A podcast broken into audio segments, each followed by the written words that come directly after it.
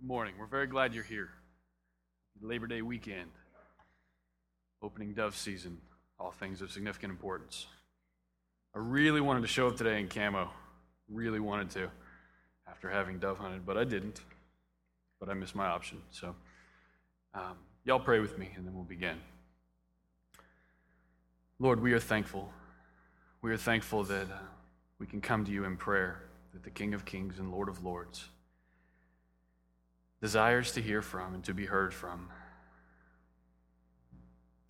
Lord, your children are thankful this morning. I pray that as we consider prayer, that we would be quickened, that our affections would be raised. Lord, I pray specifically this morning for Randy Daw, the pastor of Johnson Street Church of Christ, and just uh, as I've seen some email communications this week of a number of things he's working on, pray that you would bless him in those things. I pray that his walk with his family is sweet and that he's leading his church well with the other men that he leads with. Lord, I pray that on the Labor Day weekend, with all the traveling and different things going on, that you would uh, keep people safe and that they would not lose sight of their uh, Lord and Savior. We love you. We praise you. We pray these things in Jesus' name. Amen. Last week, we finished up our series on conflict. I think it was a 32 part series, and we finished it last week. And all those sermons are online if you'd like to utilize them as a resource in the future, and we would, we would encourage you to do that. Today, I felt led to take a Sunday to consider prayer. When I realized the Lord was leading me to do that, I'll be honest that I thought, oh Lord, we just, we just had all this very practical, day to day study of things that were really you know, applicable and, and tangible, and you really want me to just preach on prayer, um, at which he spiritually smacked me and, uh, and was like, Are you kidding? Um, he didn't say that. I didn't hear that audibly, but I sensed that was what he was saying.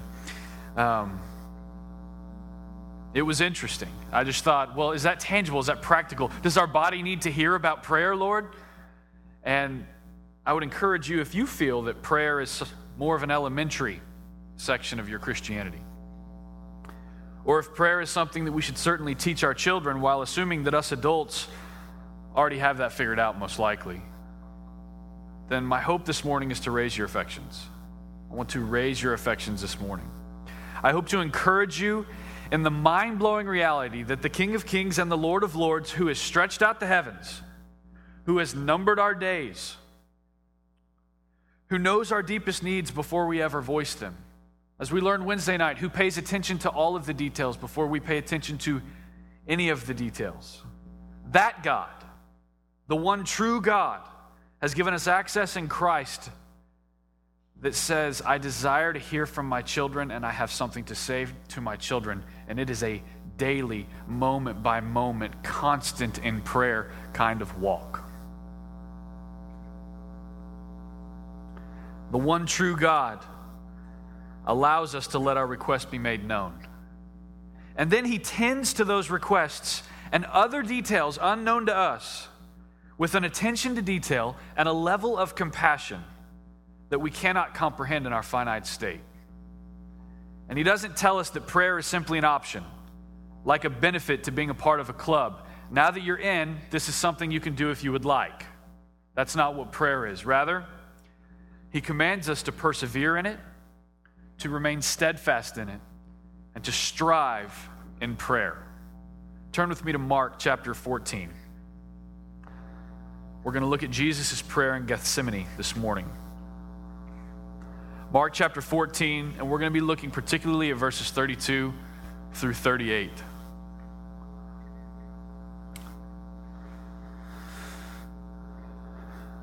I'm going to read the text out loud completely, and then we'll just kind of take it a verse at a time. Mark 14, verse 32 through 38. And they went to a place called Gethsemane. And he said to his disciples, Sit here while I pray. This is Jesus saying to his disciples, Sit here while I pray. And he took with him Peter and James and John and began to be greatly distressed and troubled. And he said to them, my soul is very sorrowful, even to death. Remain here and watch.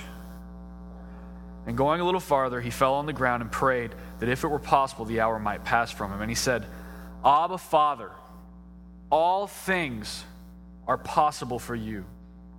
Remove this cup from me. Yet not what I will, but what you will. And he came and found them sleeping. And he said to Peter, Simon, are you asleep? Could you not watch one hour? Watch and pray that you may not enter into temptation. The spirit indeed is willing, but the flesh is weak. So we see Jesus stopping in an important hour to pray. So, the obvious encouragement for us right up front of why we should pray, because Jesus prayed. It's sort of a trump card. If you were to argue with me and say, Well, I don't know how important it is, I could be like, Well, Jesus prayed. And you'd be like, Okay, then I have to pray because we're to follow our Lord and Master. So, here in this hour where he was soon to be betrayed, Christ knelt to pray. His time on earth was limited. His time on earth was limited just like ours. Yet, rather than squeezing in as many opportunities or appointments as possible, or trying to share the message one more time, or even appealing further to his disciples who were close to him, he sees that there would be no better way to spend this time than in prayer to his Father. And this was not an isolated event. Though this was toward the end of his earthly ministry, there were many times in its duration where Jesus would go away to a quiet place or a solitary place and pray. But what does that mean? What is prayer? As I was studying this week, I ran across an article about a pastor's discussion with a group of children. It said this Mr. Moody was once addressing a crowded meeting of children in Edinburgh, Scotland. In order to get their attention, he began with a question What is prayer? looking for no reply and expecting to give the answer himself. To his amazement, scores of little hands shot up all over the room. He asked one lad to reply, and the answer came at once, clear and correct, from this young boy. Well, prayer is an offering, offering up of our desires unto God for things agreeable to his will in the name of Christ, with confession of our sins and thankful acknowledgement of, our, of his mercies. That, that's what your answer would have been, right?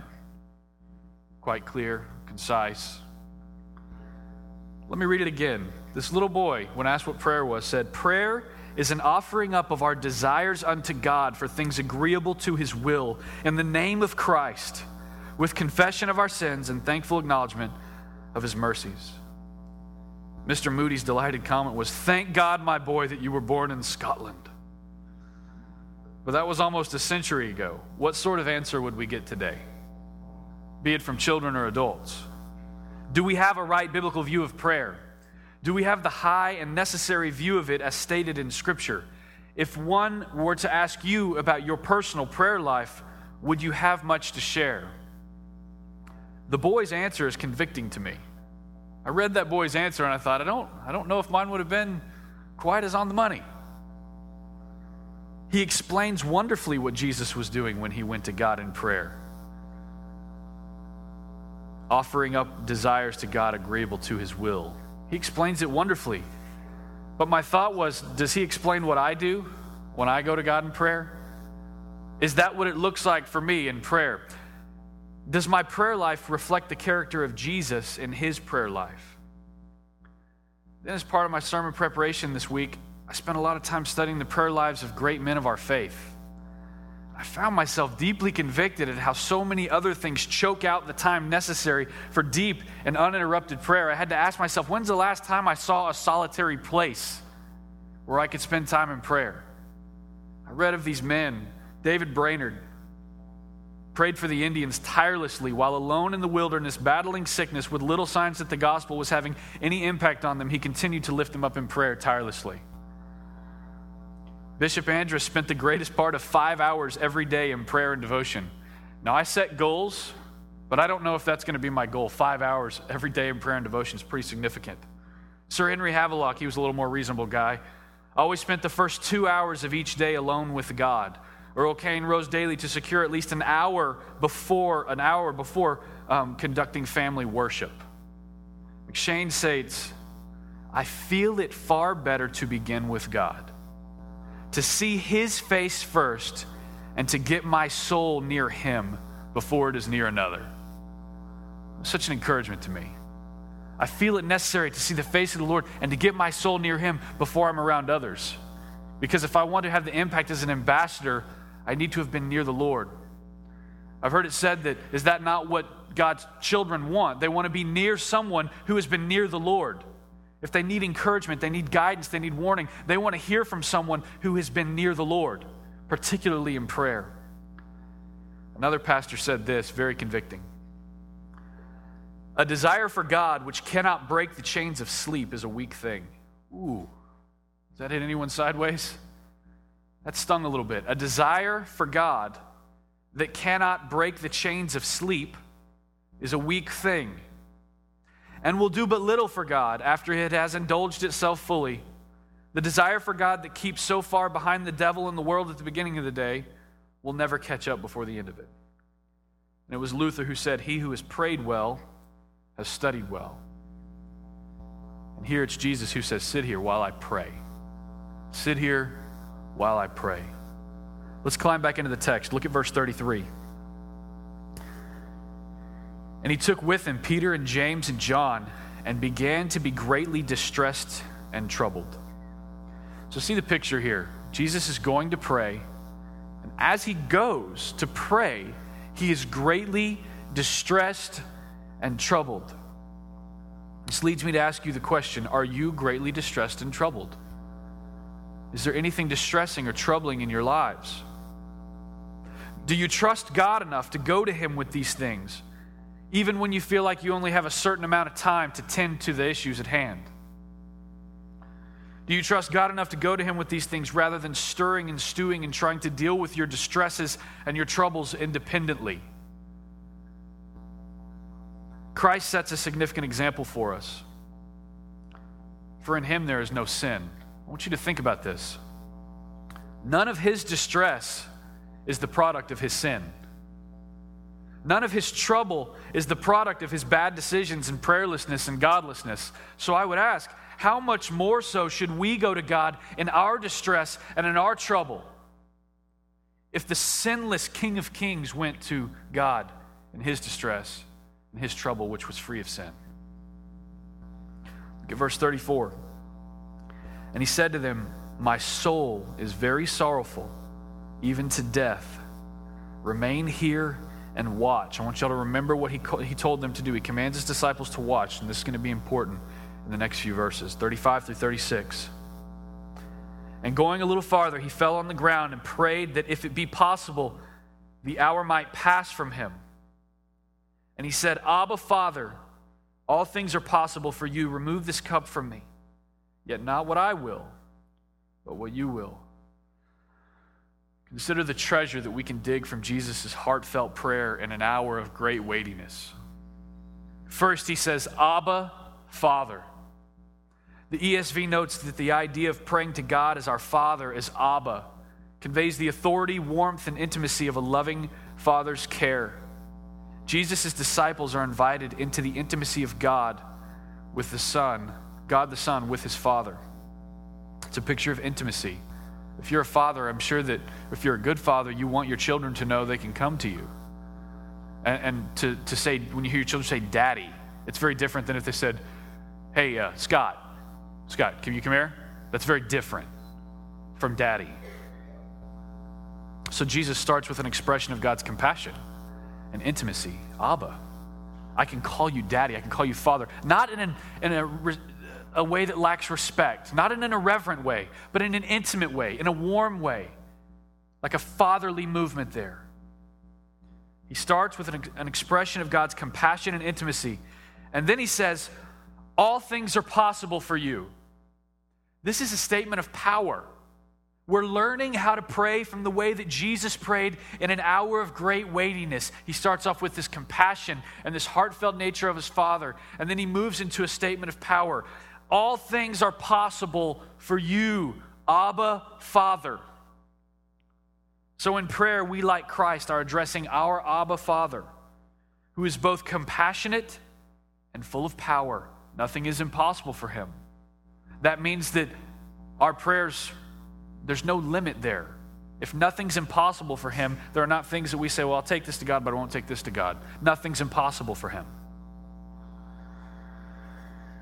Remove this cup from me, are the next words. All things are possible for you. Remove this cup from me. This is the part of the prayer that is the appeal. We've studied it previously, but for the sake of stirring us up by way of reminder, turn to Philippians 4. Keep your finger in Mark 14. We'll only be here for a second. But turn to Philippians chapter 4, and I'm going to look at verses 4 through 7, because I think it helps us to understand what Jesus is doing when he says, Remove this cup from me.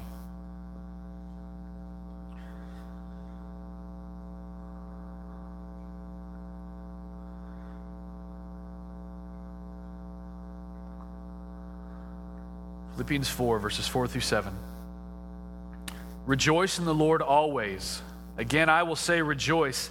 Let your reasonableness be known to everyone. The Lord is at hand.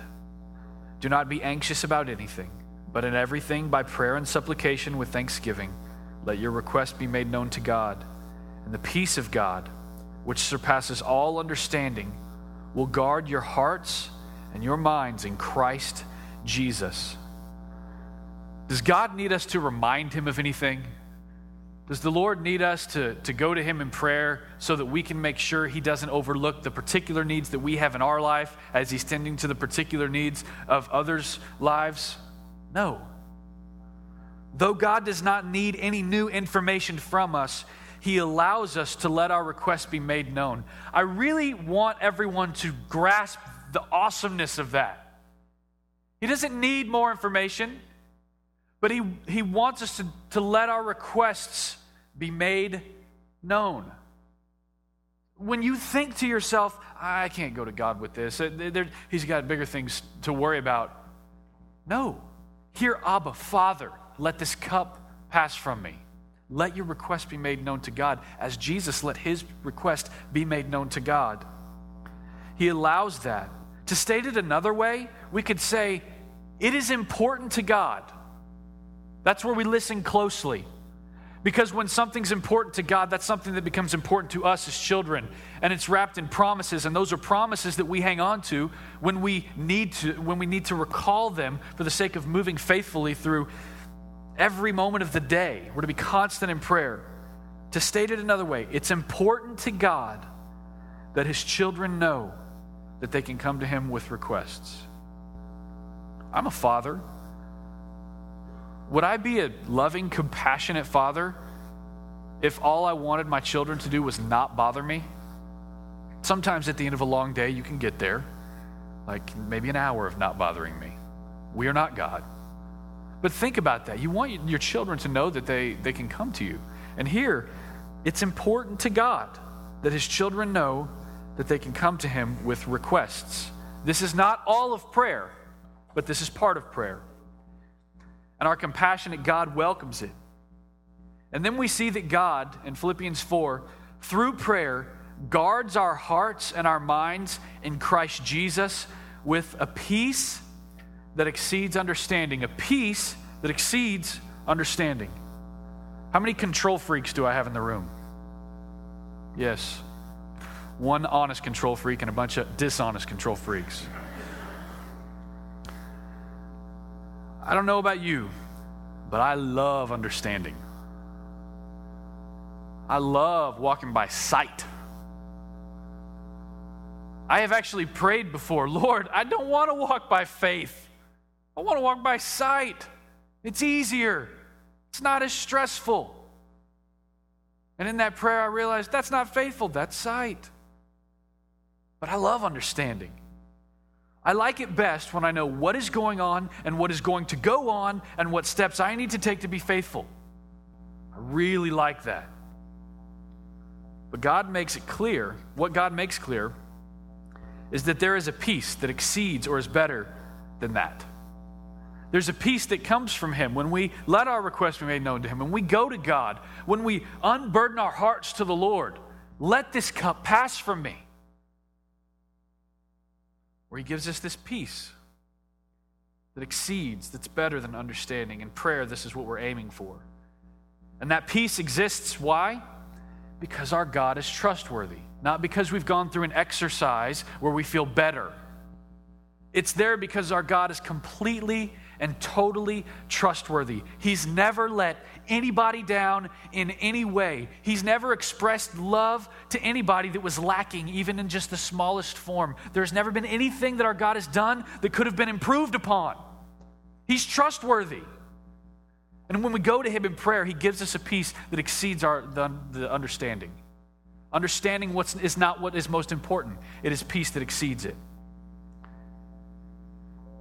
In a way, our appeal for understanding is also our surrender of that understanding because the peace of God is sweeter. And this is why Jesus prayed what he did. Turn back to Mark 14.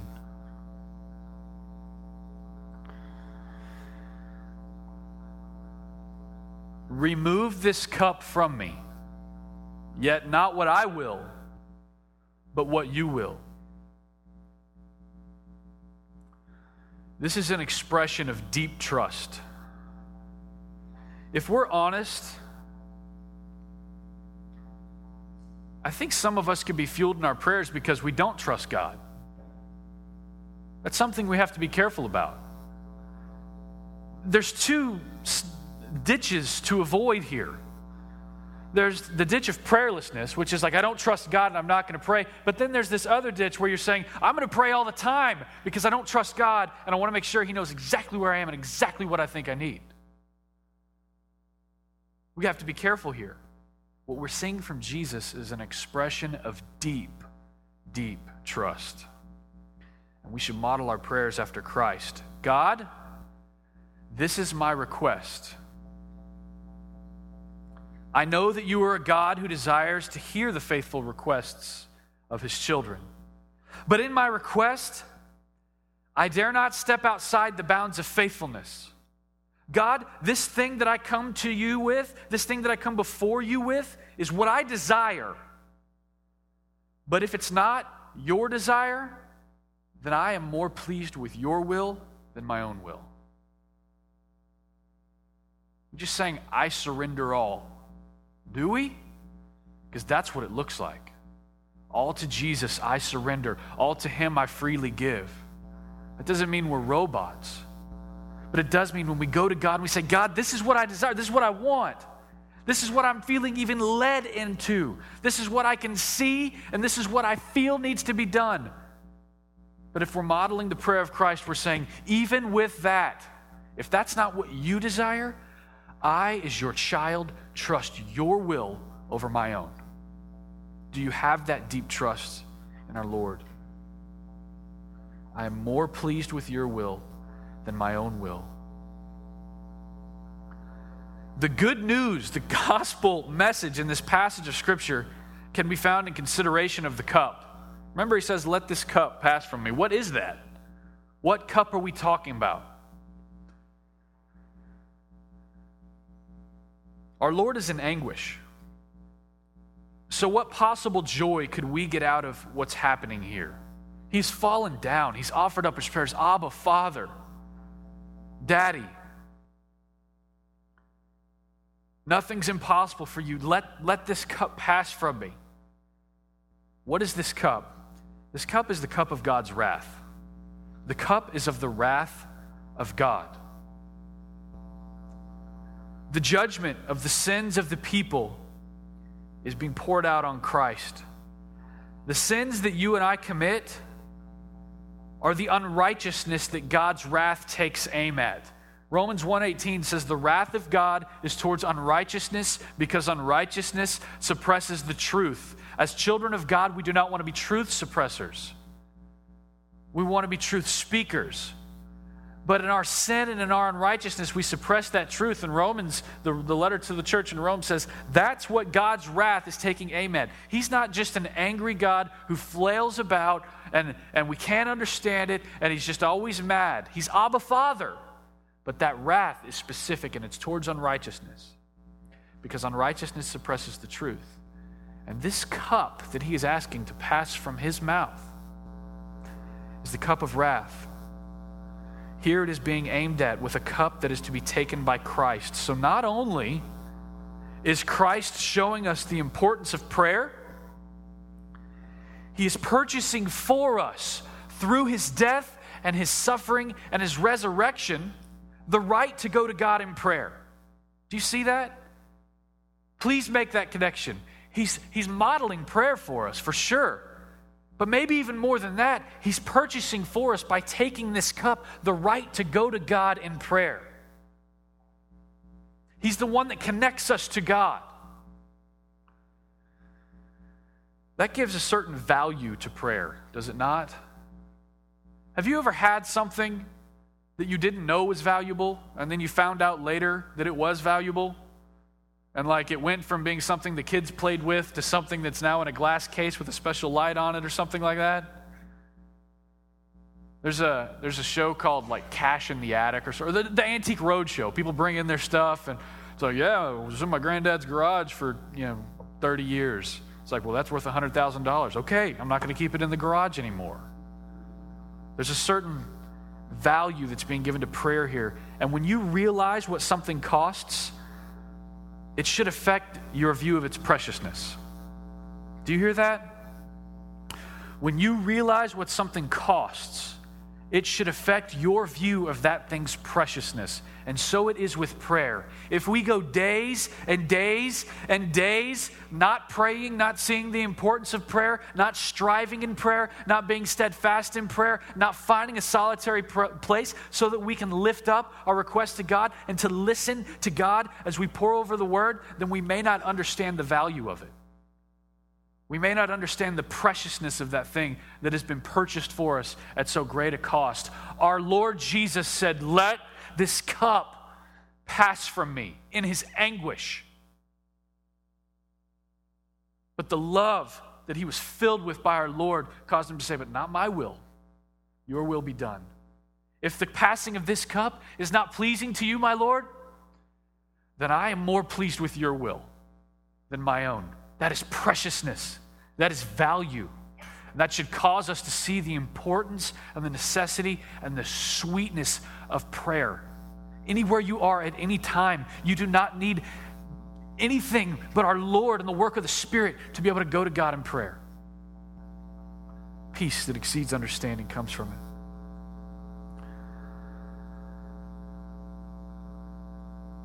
I'm hoping that this is the case with prayer this morning.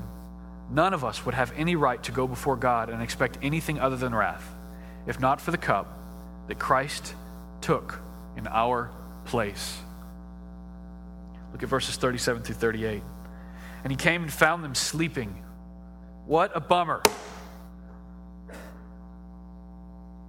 He is lifting up from the depth of his soul, from his heart. He's, he's pouring out to God. And he's told them, just remain and watch. And he goes back and he finds them asleep. And he said to Peter, Simon, are you asleep? Could you not watch one hour? Watch and pray that you may not enter into temptation. The spirit indeed is willing, but the flesh is weak. Prayer is no waste of time. I've got tons of books on time management. Very few of them say, or maybe none of them say anything about prayer. They may mention quiet time or time alone with your thoughts, happy time, however you want to call it. But they don't talk about prayer very much. And I want you to know that, that, that prayer is, is no waste of time. I mean that. Think about how busy you are. Think about all that you have to do. Think about how right now some of you are stressed out that Labor Day is tomorrow and you're going to have to go back to work on, on Tuesday. You're not even looking at the fact that Labor Day is here. You get, you, most of you get a day off and you can hang with your families and enjoy. Some of us are so worried about our time, like I've explained before, how I, I have a tendency to be the kind of guy that goes on vacation and can't fully enjoy the vacation because I know it's going to end. Like, I'm gonna have to go back to work. Like first day of vacation, I'm thinking about, oh, man, I, things are gonna be piled up, and I have a bunch of emails.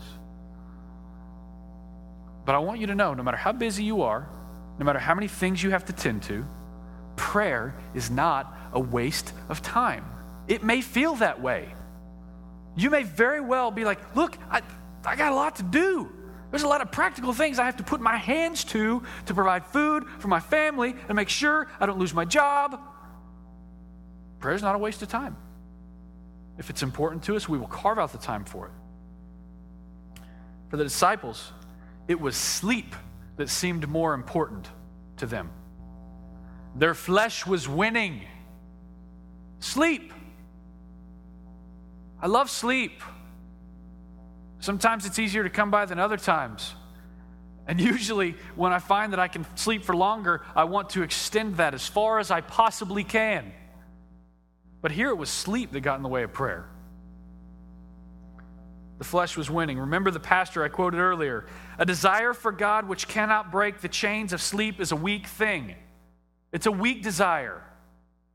A desire for God that can't break the chains of sleep is a weak desire indeed. Colossians 4, you don't have to turn there, but you might write it in your notes so you can look at it later.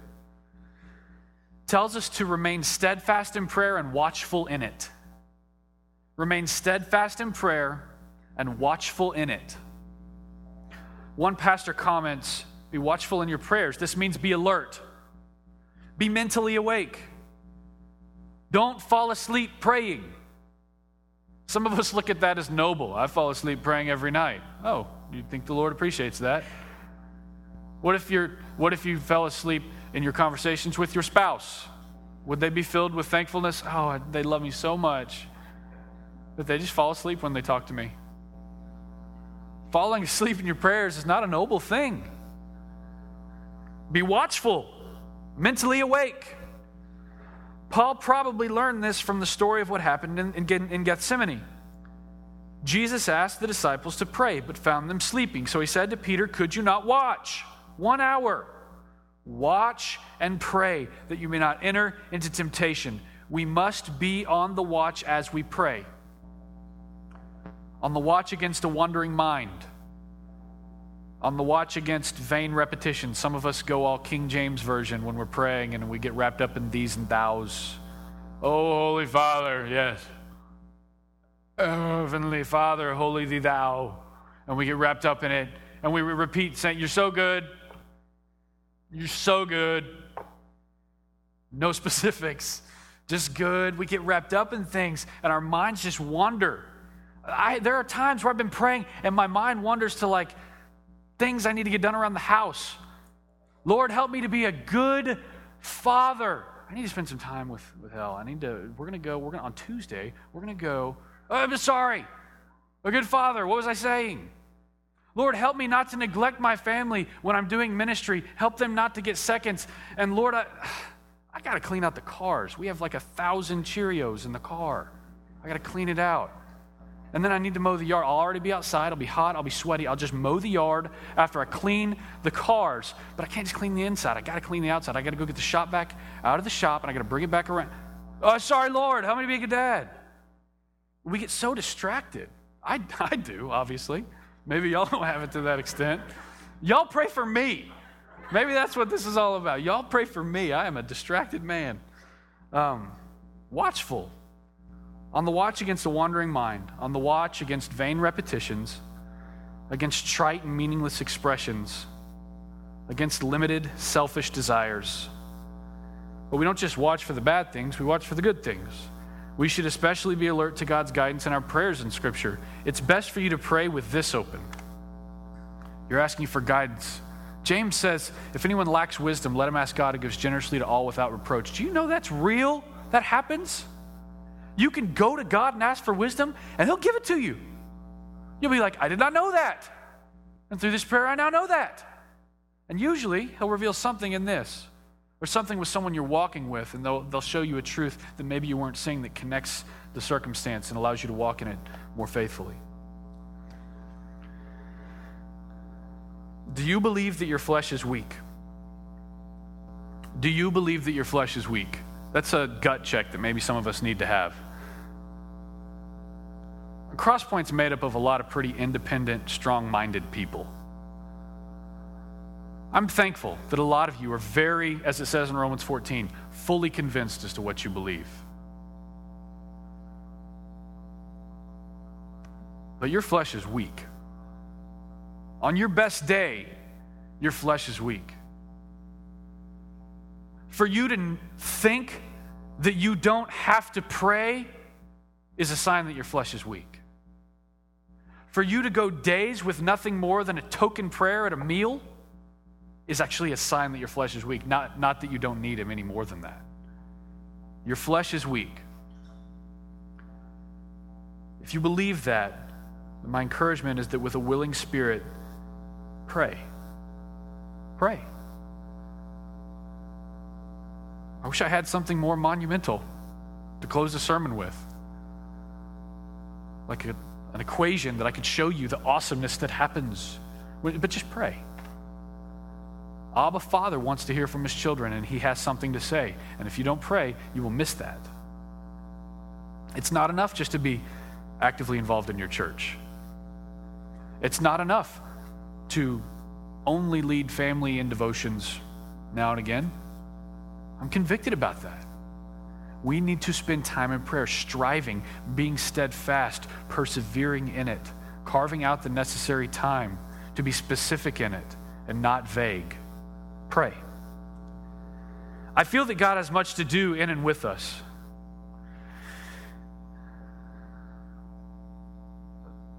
There are opportunities that we have in multiple countries right now, as, just Crosspoint.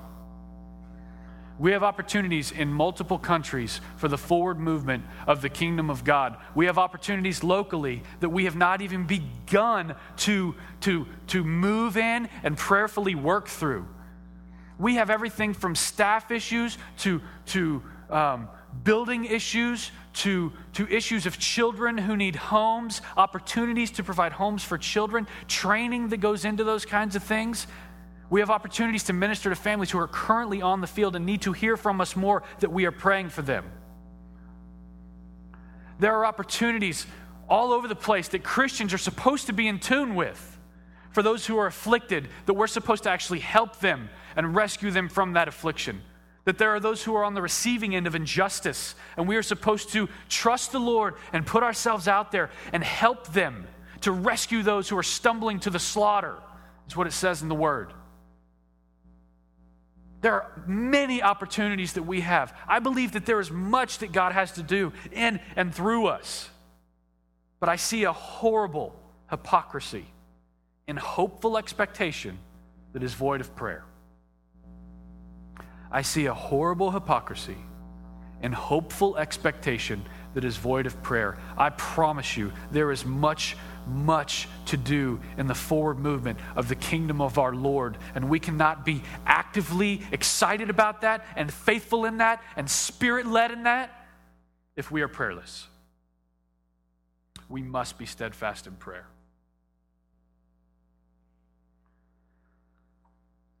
As we take the supper, I want to encourage you to do what is sweetly commanded by God in Matthew 11 28. You don't have to turn there, but you can listen closely. As we pass out the elements, I want y'all to pray. Be honest with the Lord. Speak and listen. As Christ says in Matthew 11. I hope this is an encouragement for you as we take the supper. Come to me all who labor and are heavy laden, and I will give you rest. Those are promises that are so sweet that we have to learn to cling to more rightly in prayer. Come to me, all who are who labor and are heavy laden, and I will give you rest. Take my yoke upon you and learn from me for I am gentle and lowly in heart, and you will find rest for your souls. For my yoke is easy, my burden is light. Let's pray, and then we'll take the supper. Lord, I am thankful that you are a heavenly Father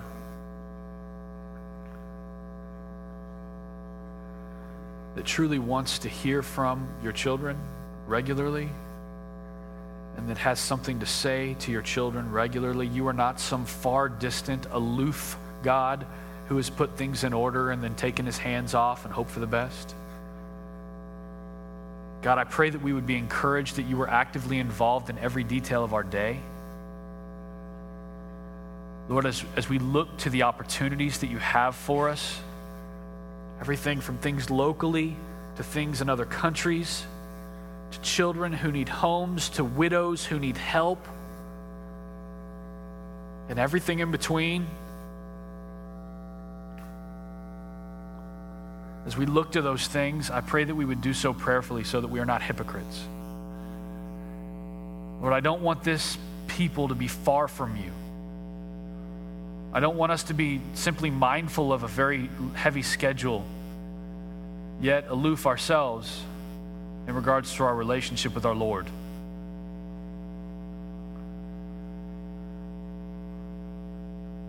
We need to be praying for each other. We need to be watchful in our prayers. I pray for wisdom. Lord, even as I've shared this sermon, and I hope I've done it by the work and the power of the Spirit, still the Spirit has to continue so that we can have wisdom and understanding. And how do I take this knowledge and apply it rightly to my life? So I pray for that for this body. I pray for it for myself.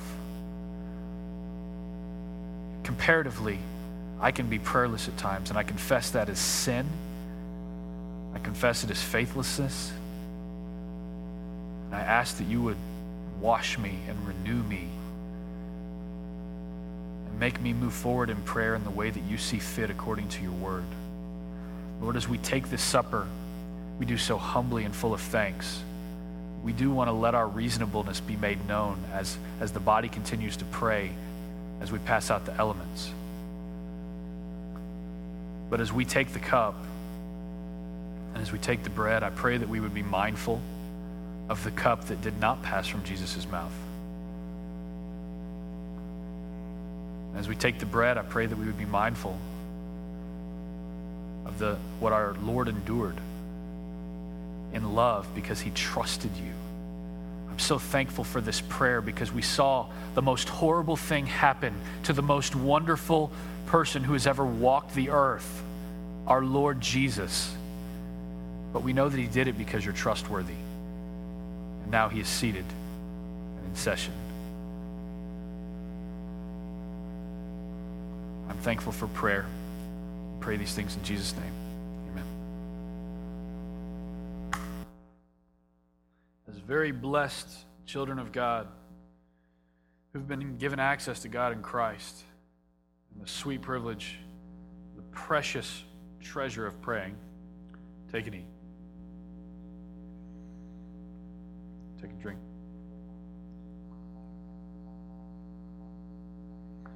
Lord, as we continue in worship, as always, we pray that we would do so wholeheartedly, aware of what's going on, aware of what's happening, watchful in our worship that we might not lose sight of the power of our Lord, the compassion of our Lord, the intimacy that exists because of the work of Jesus. Pray these things in Jesus' name. Couple things before we close. Um, if any of y'all are feeling guilt, don't our Lord has, has made the necessary sacrifices for us.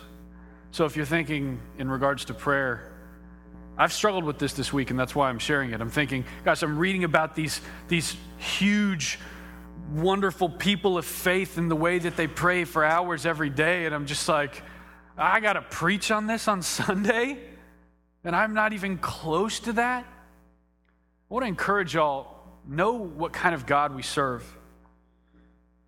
I was studying this week, looking at some things in my devotions, and they're somewhere in my journal, and I'm going to find it. Give me two seconds. God has no needs that I could ever be required to satisfy. That's the kind of God we serve.